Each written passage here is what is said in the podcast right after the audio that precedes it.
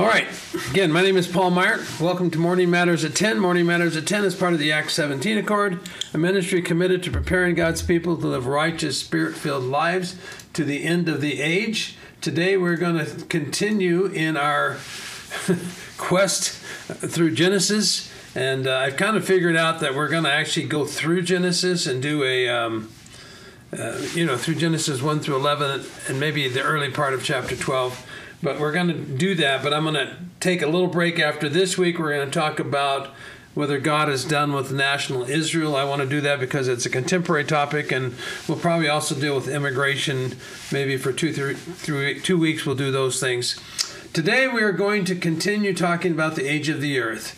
Um, I have, I have talked about this several times. There's a lot of disagreement in the body of Christ, a lot of confusion. And I believe that confusion really centers around the age of the earth. I believe it's because we've gotten out of God's order that the confusion exists. The conflict comes down to two things, really. One thing, has science proven that the earth is billions of years old? I say no. Many scientists do. Not accepted by the conventional community very much, but that's not necessarily right or wrong. I'm just saying there's lots of evidence for a young earth, and I believe it's not there's there's evidence for an old earth as well. But I think overall, the first question is I don't think they've proven it as a fact. Carbon fourteen is one reason. Uh, secondly, carbon fourteen found in diamonds, coal deposits, fossils all around the world at this point. That's happening and has been happening for many for many decades, really.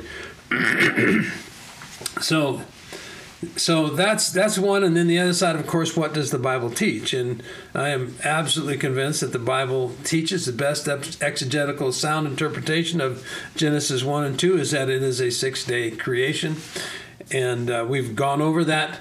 But today I'm going to go through chapter two, so we'll start. We're actually going to start in verse four. So if you have a Bible, you can turn there. It says, "These are the generations of the heavens and earth." Now the generation is the word toldeth, and it's throughout the book of Genesis, and it separates sections of the book. "And the earth when they were created, on the day when God created the heavens, the earth and the heavens." Now this is not a singular twenty-four hour period. So when we said that, on the day when God created the heavens and the earth, is he talking about a singular twenty-four hour period? No, because we know, according to the text, there was at least six days, right?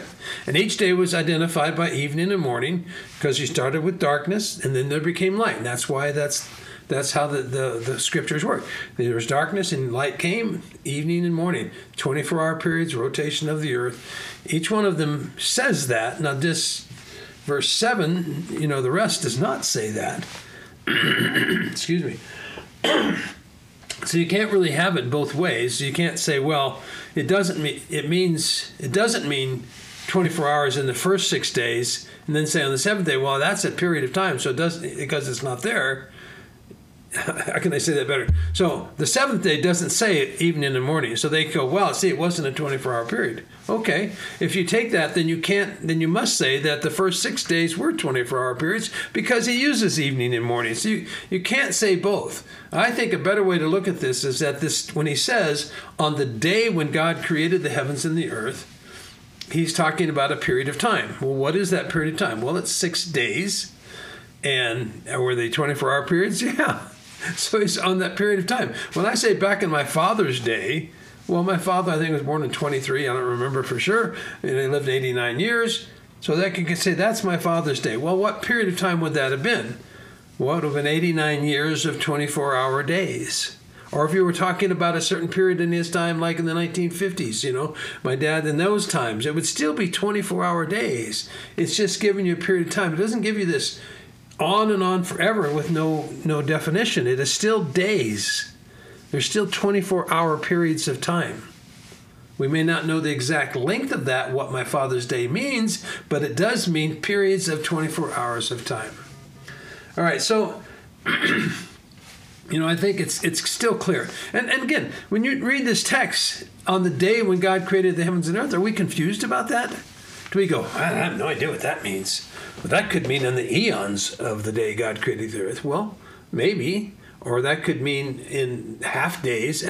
You, you know, you just read it, and it just says on the day. So you mean, you know he's talking about a, the period of time that he created the earth in. He's adding it up six days. It's as a day. Creates the whole thing. It's a day. And his, he's just saying, he's summarizing it. He could have said, on the six days that I created the earth. He just says, on the day.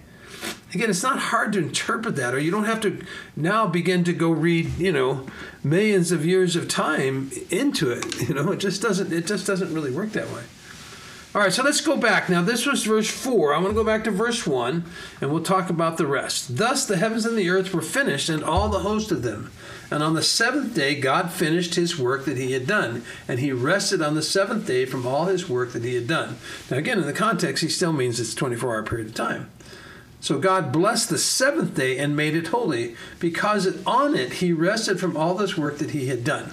So he's saying, I did all this work. Well, what, what does it mean to rest? Okay, first of all, that's, I think that's the first question. What does it mean to enter into his rest? Well, rest has several meanings. First, I believe it means literally he ceased from his creative activity. He ceased creating things. They were done in six days. And he was pleased and satisfied with creation. We know it doesn't mean that God stopped doing things. John five seventeen, here Jesus heals a man on Sabbath, and the Jews come after him and persecute him, and he goes, well, He says, well, my Father is at work till this day, and so am I. So he talks about the fact that he's working all the time. So rest doesn't mean that he never did anything more. He's talking about, in the context, the creation of the earth. And what's so important about the creation of the earth? Well, it's more than just ceasing. He rested, and in his, in his rest he was satisfied. And I think what it does, I think it really means he entered into his order. He said, look, at my order is established. This is the world that I created. He established order and structure. That's what he means when he rested. Look, you live in, if you live in a chaotic home, sometimes you know that everybody's running around doing this. You got teenagers, you got young kids, you got, you know, my house is, is chaotic a lot of times, right? Because of all the people we have here. But the point of it is, is that it's not orderly always.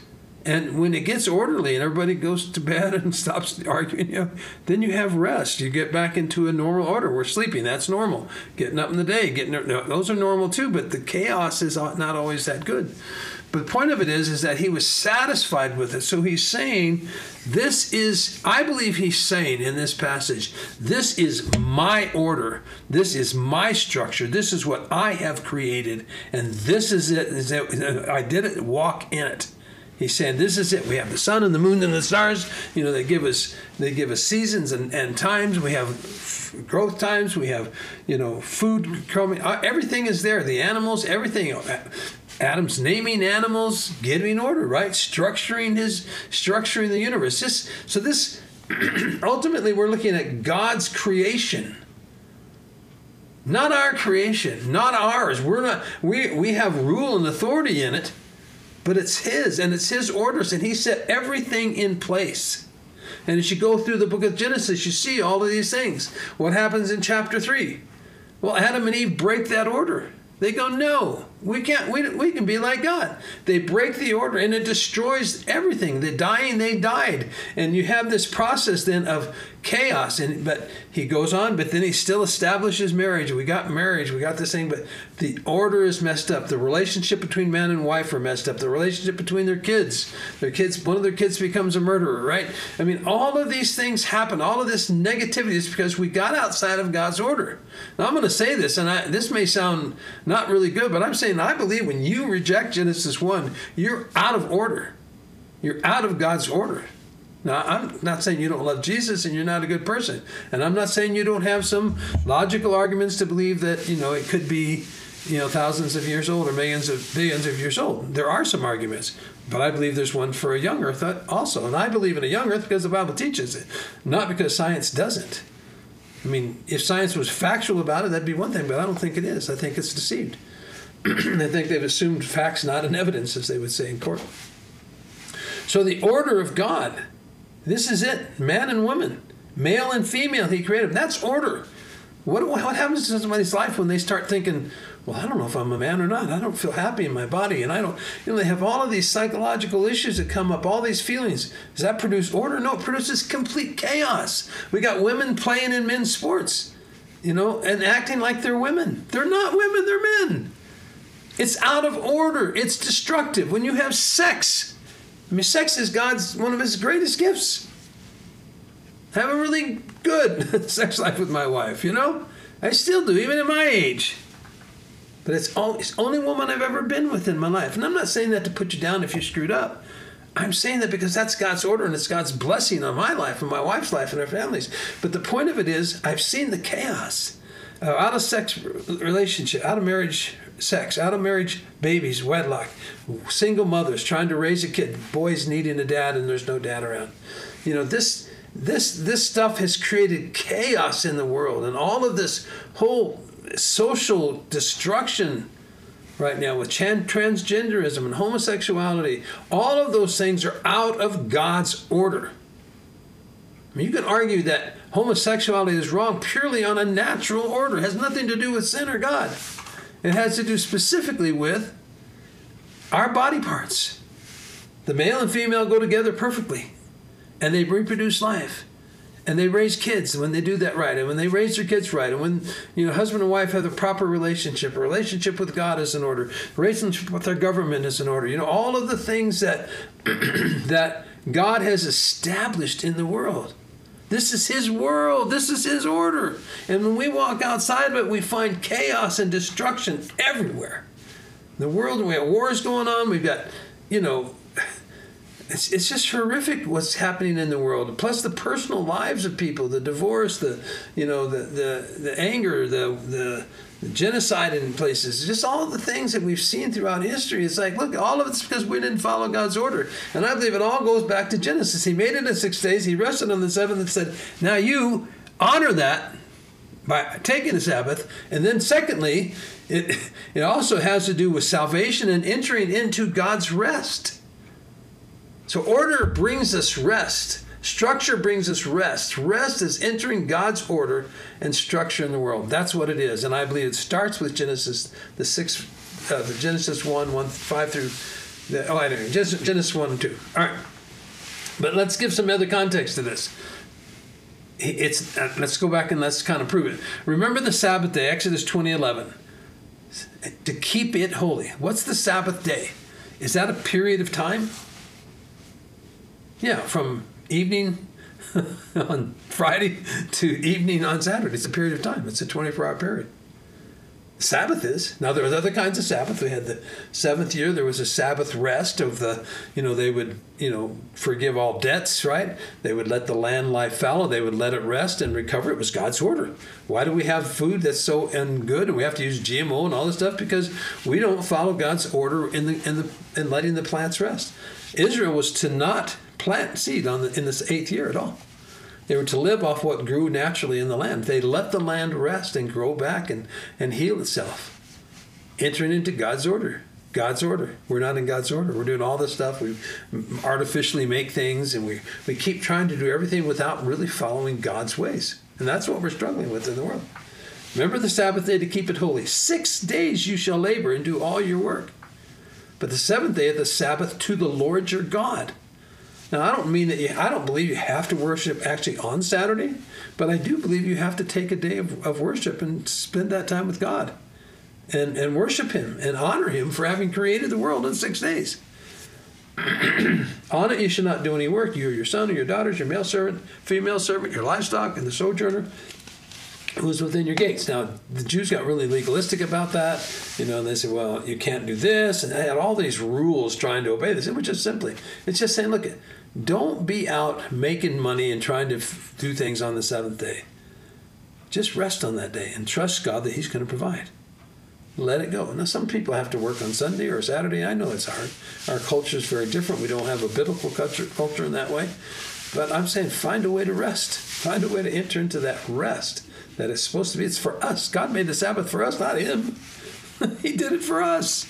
Um, for six days, for in six days, the Lord made the heaven, the earth, the sea, and all that is in them, and rested on the seventh day. Therefore, God blessed the Sabbath day and made it holy. That Sabbath day is a twenty-four hour period. In verse chapter thirty-one, twelve through seventeen, and the Lord said to Moses, you are to speak to the people of Israel and say, above all, you shall keep my Sabbaths. What is that? Every Saturday. For this is a sign between me and you throughout your generations, that you may know that I, the Lord God, sanctify you or make you special, set you apart. You shall keep the Sabbath because it is holy for you. Everyone who profanes it shall be put to death. It was pretty serious to God. Whoever does not, who does any work on a vessel shall be cut off from among his people. Six days shall work be done, but on the seventh day is a solemn, uh, is a Sabbath of solemn rest to the Lord, holy to the Lord. What does it mean? It's separated for God. I'm going to honor you today. We do it every day, and we can. And you, sometimes you can't meet on a, on that certain day. Well, maybe you meet another, but you set aside time to worship God. Whoever does any work on the Sabbath day should be put to death. That was a serious commandment. I don't know if they ever did it, but the truth is that's God was saying, hey, this is very serious.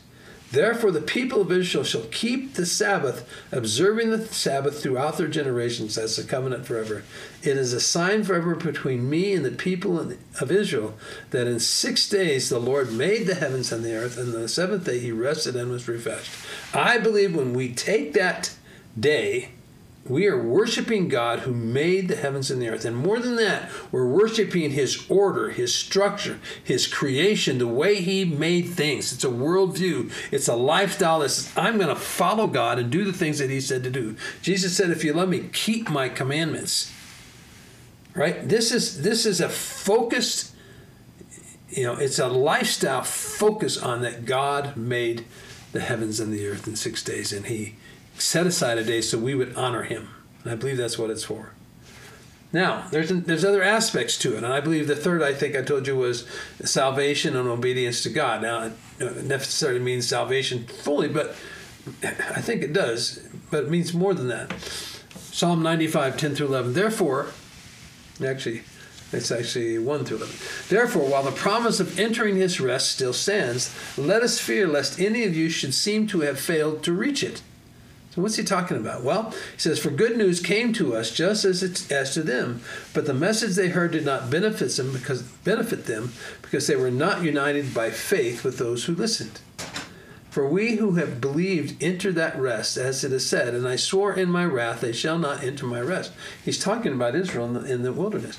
Although his works were finished from the foundation of the world, for some, he has somewhere spoken of the seventh day in this way, and God rested on the seventh day. So God finished, he's finished this structure. And again, in this passage, he says, they shall not enter my rest. Well, why aren't they entering his rest? Because they didn't honor his rest. Not only just the seventh day, but they didn't honor his order. Since therefore it remains for some to enter it, and those who formerly received the good news failed to enter because of disobedience. Again, he appoints a certain day. Today, saying through David so long afterwards, in the words he already quoted, today if you hear his voice, do not harden your hearts. For if Joshua had given them rest, God would not have spoken of another day later on. So then there remains a Sabbath rest for his people. For whoever has entered God's rest has also rested from his works as God did from his. Well, what does that mean? It means you can't earn your way to God. Entering his, honoring the Sabbath is, it's not like it's a work you can do and you're good to heaven. But the point of it is, are you in a relationship? But you're at least acknowledging, because that's a heart issue. Salvation is a heart issue. But he's saying you're acknowledging God's order and his structure in your world. He said, therefore, let us strive to enter that rest so that no one may fall by the same sort of disobedience. Now here he brings it into, you know, what it means today. For forty years, I loathed that generation, said they are a people whose hearts go astray, and they do not regard my ways. Therefore, in my anger I swore, they shall not enter my rest. What was their rest? The promised land. They didn't enter the promised land. Principally, how does that apply to the rest of the world? If you don't obey God, you're not going to enter to his promises. Look at God's in charge. You may not like it. You may say, I don't believe in God. He's mean. I don't care what you say. The fact of the matter is, he's still his world. He made it. And he says, you will obey me, or you'll suffer the consequences. Now, it's not like he's taking out the whip, but he's just saying there are consequences. There's consequences when you get confused about your sexual identity and who you are, your gender identity. It's very confusing. And it doesn't end well for people. It's not like God's out punishing people directly. I'm just saying it's the consequences when you walk away, when you walk off a cliff and you de- you deny the, the law of gravity and the law of impact, you're going to break a leg or you might die. Did God kill you because you walked off a cliff and said, oh, you, I'm going to get you for doing that? No. It's just consequences of life. Sexual sexual activity outside of marriage produces baby, which produces out-of-wedlock homes, you know, baby, motherless, fatherless childs, or children that are raised as orphans, because neither parent can take care of them.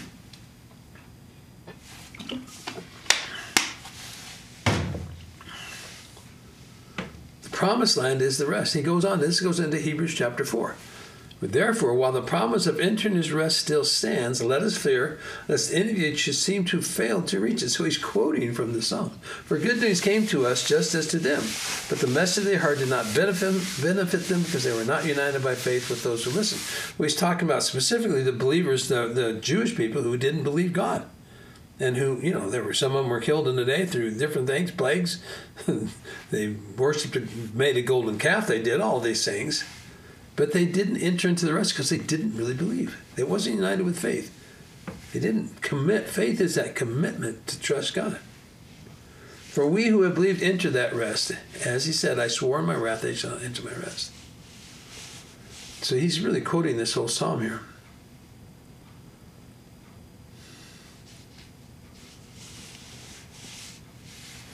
Let me just look at this here a second. So, so basically, how this works, it entering into the rest is entering into God's order. It didn't mean that this was a period of time, because I could enter that rest today, right? And you enter the rest through obedience and for doing the things that God says. So it's something that continually repeats itself. Entering into his rest is an event that continuously over and over and over again throughout the history of humanity. Until the Lord returns, we're going to be entering into that rest. That rest, say you're anxious and full of anxiety all the time. Are you entering into God's rest? Does God love you or not love you because you're you're anxious? Is he mad at you because you're anxious? No. But what happens to your life if you're anxious all the time? You haven't entered into, the, into his rest. You haven't let yourself be put into his hands. I get anxious. I got a lot of things going on in my life, a lot of things to be anxious about. And we have to move in a few months. I don't know what we're going to do exactly. We got a lot of things up in the air. You know, my son just had major surgery, you know, and, and you know, there's other problems with in the family. And, you know, you, you can enter. So what do I do? I, I, I can struggle. I can doubt. And Paul said, be anxious for nothing, but in everything with prayer and supplication, with thanksgiving, let your requests be made known unto God, and the peace of God will guard your heart and mind, right? And then think about good things. So it's kind of a quick summary of Philippians chapter four, a great verse if you're anxious. And what is he saying? He's not saying don't be anxious. He's saying when you're anxious, pray. So when I get anxious, I say, Father, okay, I, I put this in your hands. I put this in your hands. I, you know, where do you want us to live, Lord? I know you're going to show us. Show me what you know. All of these kinds of questions that we have, all of it, that's entering into a rest specifically. Now, I know Jesus, but if I walk my entire life as a Christian without walking into that, I may lose my faith altogether, but I'm certainly not going to be happy. I'm not going to be in the peace of God. I'm not going to be walking according to God's order, because according to God's order, my God shall provide all your needs according to his riches in Christ Jesus. He's promised to be there with us in all circumstances, so we have to learn to trust. That's entering into his rest.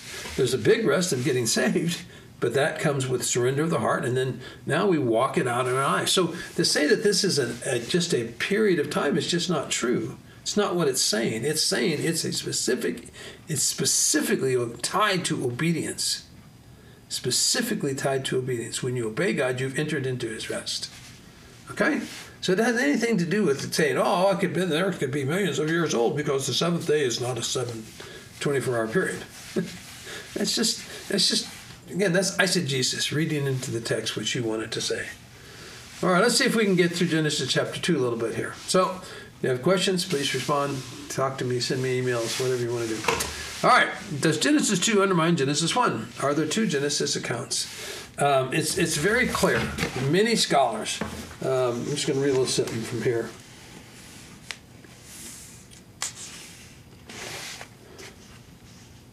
Many modern scholars, this is from Dennis Prager's book, by the way. By the way, I recommend this. I, I don't agree with him. He's not a Christian, but he's a Jew who studied the Torah for years and years, and he has some really good insights. I disagree with him. He believes that it could be an old earth or young earth. He doesn't take a stand. But then he follows Hugh Ross a little bit, so I disagree with Hugh completely. But anyway, he says, regarding this verse as the beginning of the second creation story, where they believe often contradicts the first story of Genesis one. Now, that's just a statement that is true of many, many people. You'll hear it. They say, ah, oh, this is it. Genesis two. So Genesis one isn't real because Genesis two gives you a whole different story, right? And so, again, what are they trying to do? They're trying to harmonize Genesis one with the sixth day six-day creation with millions of years. That's what they're trying to do. That's their goal. I don't fault them for trying to do that. If I believe the earth is old, maybe I would too. But since I don't, I don't have to. I just have to see what the text actually says. I'm not trying to read into the text. I'm just reading the text for what it means. So let's read this. It says, these are the generations of the heavens and earth when they were created. We read that earlier, in the day when the Lord God made the heavens and earth. I already read that. Verse five. When no bush of the field was yet in the land, and no small plant of the field had yet sprung up, for the Lord had not caused it to rain on the land, and there was no man to work the ground.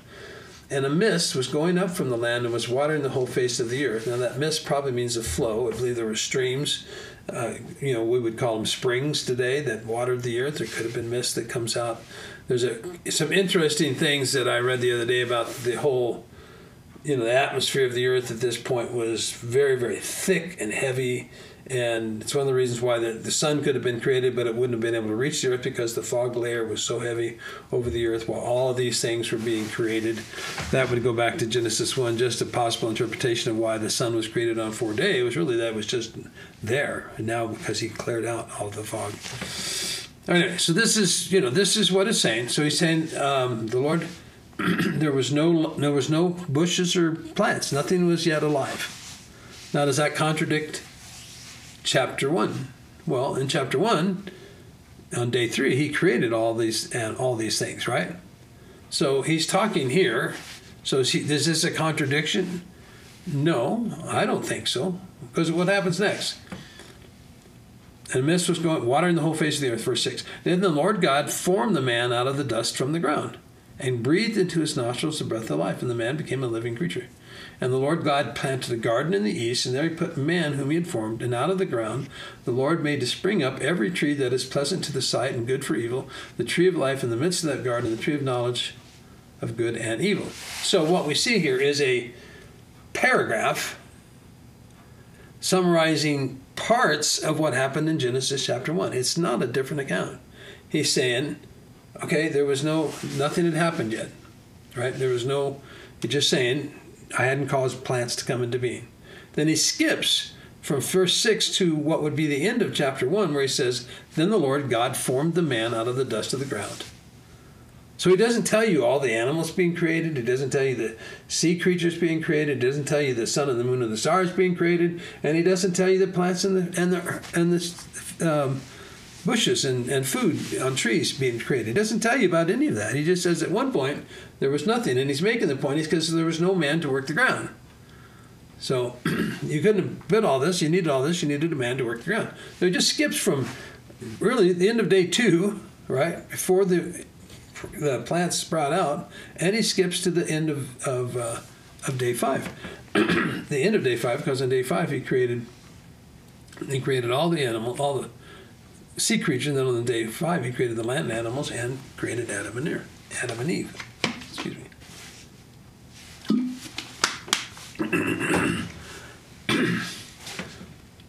So, and then say, well, okay, so here's the contradiction. And the Lord God planted a garden in the east, and then the man, then he says all of these things grew up and all these plants and everything came to be. No, that's not a contradiction either. That's an addition to chapter one. So, if you're taking the whole story, he creates the ground, creates plants, creates the sun and the stars, he creates sea creatures, he creates animals, he creates Adam, right? So, he's just left all of that out. And then he says, and then he planted a garden in, the, in, in Eden. It doesn't mean there wasn't life on the rest of the earth, there was. Again, he's it's this shortened version, and there's a reason for this version. It's not that he's trying to be confusing. He has a point. And I would ask you to think about this. What is the point of chapter two? Because again, if you believe the Bible is the Word of God, you, first of all, you don't believe it contradicts. They're not contradictory to each other. Contradictory. If you believe they're contradictory and you hold to that, then you really have a very poor view of the Scriptures and hermeneutics. Now, there are things we don't understand, but it doesn't mean there's a contradiction. In fact, I would say to you, you cannot have contradictions, true contradictions in the book. If we don't understand it, it may appear to be a contradiction, but I don't believe it is a contradiction. I believe the Bible does not contradict itself because God wrote it, and it's what he wanted us to have, what he, what he wanted us to have, what he said. It does not contradict itself because God does not contradict themselves. Yes, there are apparent contradictions. But again, your underlying philosophy matters. If you believe the Bible is not the Word of God, you're looking for contradictions. Say, ah, what do you do with this one? Or what do you do with that one, right? No, that's not how I look at it. I look at it as the Word of God. I believe it's the Word of God, so I'm not. I'm looking to resolve conflicts, not create more, or not to reject the Bible because there are contradictions, appear to be contradictions. You know, there, there's. I mean, there's lots of illustrations. I mean, there's. It's like, in, in, and for years, years, uh, liberal scholarship has done everything it can to undermine the Bible and gone through all of the Gospels and said, well, this contradicts this, this story happened this way. And they, they don't understand that most of those have all been resolved. Mostly it has to do with genre and authorship and then who they were writing to. And they left things out. It wasn't a newspaper article. There weren't four newspaper articles. They were four Gospels. They were unique. They were a unique, uh, unique uh, genre of writing. And so it doesn't work that way. But again, people, you know, God says it's the glory of God to hide a matter and and the glory of a king to reveal it. In other words, leaders are supposed to figure these things out. It may seem contradictory, but it's not. So what happens, I believe what's happened is here, he's created all the earth. Everything is like he said in chapter one. Now, after he did that, he creates Adam and Eve, and then he created the Garden of Eden. And he created the Garden of Eden specifically for Adam to specifically go in and rule over. I mean, the whole earth was massive. He couldn't have ruled over it by himself, but he could rule over the Garden of Eden. Now, maybe he could have ruled, ruled the whole earth. He had the authority to do so. But the point of it is he created the Garden of Eden because he set up what was going to happen next, which was what? The fall. So, so let's, let's go ahead and read this then. It says, and the Lord planted a garden in Eden in the east. He put the man whom he had formed, and out of the ground the Lord God made to spring up every tree that is pleasant to the sight of good for food. The tree of life was in the midst of the garden, and the tree of knowledge and good and evil as well. So in the Garden of Eden is where this whole event's going to take place. And Adam is there by himself. So is that contradictory that in chapter one where he said he made them male and female? No. It's like, you know, that chapter one is this big picture. Chapter two is this zeroing in. It's the it's the you know moving in and and focusing on little pieces of it, right? Of what happened. And he's, the whole point of this chapter ultimately is the creation of Adam and Eve. Is the creation. It's actually the creation of Eve, and the Eve, role that Eve would play in Adam's life. And you'll see that as we go through. A river. Flow. Now this is kind of interesting. This these verses. ten through fourteen. I'm not going to spend any time on it. It just, it's just, it gives you geographic locations that we wouldn't know today because the earth has totally changed. So anyway, verse fifteen, the Lord God took the man and put him in the Garden of Eden, Eden to work it and keep it. And the Lord God commanded the man, saying, you may surely eat of every tree in the garden, but of the tree of knowledge and good and evil you shall not eat. For in the day you eat of it, you shall surely die. And the literal translation of that is die and you shall die. Then the Lord God said, it is not good for the man to be alone. I will make him a helper fit for him. Now, out of the ground, and this is an interesting too, that fit means uh, it, literally the whole idea of the man and wife is mirror image. My wife fulfills that part of me I can't fulfill by myself. Men were not meant, men were not meant to be, meant to be alone. And it's sad in our society because we have so many women that are out. All they want to do is have a career, and they don't want to get married, or they they want to get married. They're all worried about their their career, and they've stopped being, you know, helpmates. They've become rulers in their own families and in the own world. And I know that's going to offend some people, but I'm sorry, that's what the book says. And you know in your heart it's true. You're not to rule your husband. You're to be his helpmate, which means you support him and help him. He's going to help you and support you too. But the point of it is you're to support him, to help him. God made you for him. You get it? He made you the husband. He made the wife for the husband. It's a beautiful relationship, and it's such an important relationship. And we are completely messing it up today. Again, out of God's order. We're going to do our own thing. Now the Lord out of the ground, now out of the ground the Lord God had formed every beast of the field and every bird of the heavens and brought them to the man to see what he would call them. And whatever the, whatever the man called the called every living creature, that was its name. The man gave names to all livestock and to the birds of the heavens and to every beast of the field. Okay, now some people say, Hugh Ross makes a big point of this, um, well, he couldn't have possibly named them all in a day. Doesn't say he named them all of it. They just say that he named them all. That would be reading into the text. Now, it may seem like he was saying he made them, named them all the day, but he could have been naming them for weeks. He could have been naming them for months. It doesn't mean it all happened in one day. That's not the point of what he's saying. This is the point. He gave names to all of them, but for Adam, there was not a found a helper to fit for him, a helper fit for him. So the Lord God caused a deep sleep to fall upon the man, and while he slept, he took one of his ribs and closed up its place with flesh. Now, if you look at the human ribs, we all have the same number of ribs. People say, well, this is metaphorical. I don't know if it's metaphorical or not, but I know the point of it is, is that he made Adam from Eve from Adam's side, a part of him, and he made them fit together. Now, maybe he just gave Adam a new rib. Maybe Adam only had one rib, had, had one rib short. We don't know. That's not the point. The point of it is, is Adam realized he was alone. He closed up the place with flesh, and the rib that he had taken from man, he made woman and brought her to him and said, brought her to the man. The man said, this is at last, this at last is bone of my bones and flesh of my flesh. She shall be called woman because she was taken out of man. Therefore a man shall leave his father and mother and hold fast to his wife, and they shall become one flesh. And the man and wife were both naked and were not ashamed. When the fall happens, they have to clothe themselves, because something changed deep inside. You know, we have nudists and people that want to live without clothes today, but that's because they've, you know, they don't understand. Guilt and shame should cover them. It's not right for you to show your body off and do that stuff. It's not okay. The reason that they covered themselves is because of their conscience. So when you get to the point where you don't care about how people look at you, you take your clothes off, you take pictures, you do all this stuff, your conscience is, sh- is shear- seared. I'm telling you, it's just wrong. And you should stop. You should be convicted of your sin and repent and return to God and to his ways. So when we look at, at this chapter, the apparent contradictions just don't exist. The Garden of Eden was created after the after the creation of Adam. He didn't create that on, on, on day four. He created it afterwards, and he created a special place. And this was a place where they hung out. That this was their place. This was paradise plus. And it was there that Satan came and tempted them. And it was there that Eve took the fruit, was deceived, took the fruit and gave it to Adam, who sinned by failing to be the leader, failing to say, to take charge and not allow that to happen.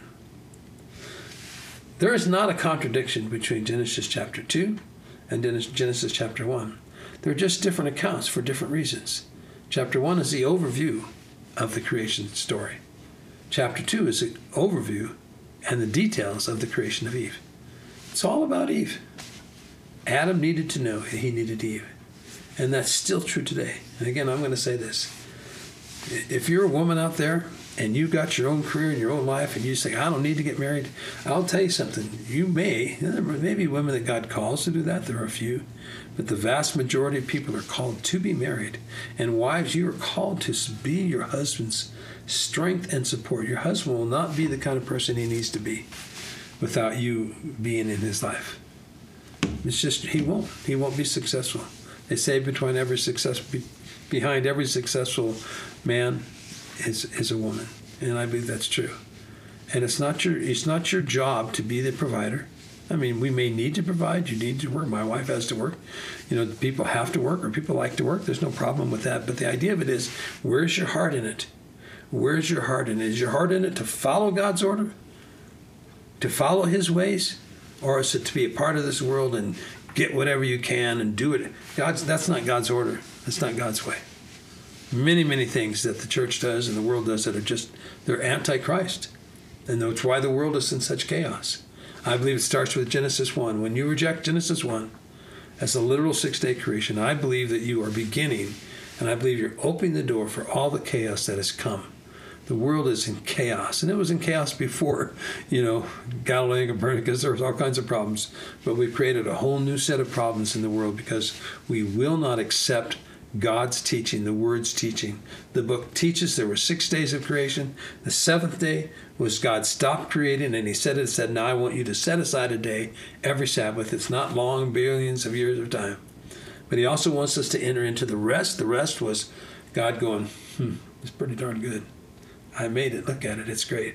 This is my order. And we all go, wow, what? You know, it's physicists saying, there was nothing left for God to do because of the laws of physics. I think Carl Sagan said that, you know, it's like, you know, it's just utter nonsense and foolishness. When you reject God, the Bible says the fool has said in his heart, no, there is no God. Now, you can read that two ways. You can say he says there is no God, or you can just say no to God. Either way, you're a fool. The beginning of wisdom, the fear of the Lord is the beginning of wisdom. If you don't believe in God, you have no wisdom. I mean, you may have wisdom in some earthly thing, but you have no wisdom in the spirit realm. You have no wisdom when it comes to the problems and the struggles that mankind has. Look at the book is God's word. It's true in everything that it says. Everything that it says. The original manuscripts are one hundred percent true. And we better start believing it. We need to come back to that and believe the word and preach the word and proclaim what God has said. That he made the earth in six days. The sun, the moon, the sun and the moon and stars in six days. Six days. I'm saying this is biblical teaching. Are there other views? Yeah, but I think they're wrong, and I think if you follow them, you're in trouble. And I think you've already brought certain problems to your life. And if you get by with it, you might, but the people that follow you and the millions that don't get it, that don't have your background, they're not going to get it. Anyway, we are done for today. We got through it. That was pretty good. I got through a, what is a Sabbath rest and the, and the whole chapter of chapter two of Genesis. That's pretty amazing. Thank you, Lord. I wasn't sure. And I had all these problems right at the beginning, too. But anyway, God's good. I love you. I hope you all are doing well. I you, I'd really love it if you would subscribe. You got the game on there. Yeah, my, my very dry in my mouth. You can subscribe. Go to YouTube. You can go to uh, my my. my website, Acts seventeen Accord. You can go to Facebook and like us and follow us. Um, share this with people. Send this to people that you think might hear from it, might hear it. And and please comment. I, we'd love to hear from you. We've had we've had lots of comments over the past few months, and uh, so you know I, I do appreciate um, I appreciate you being here. And we will see you next week. We're going to start talking about Israel.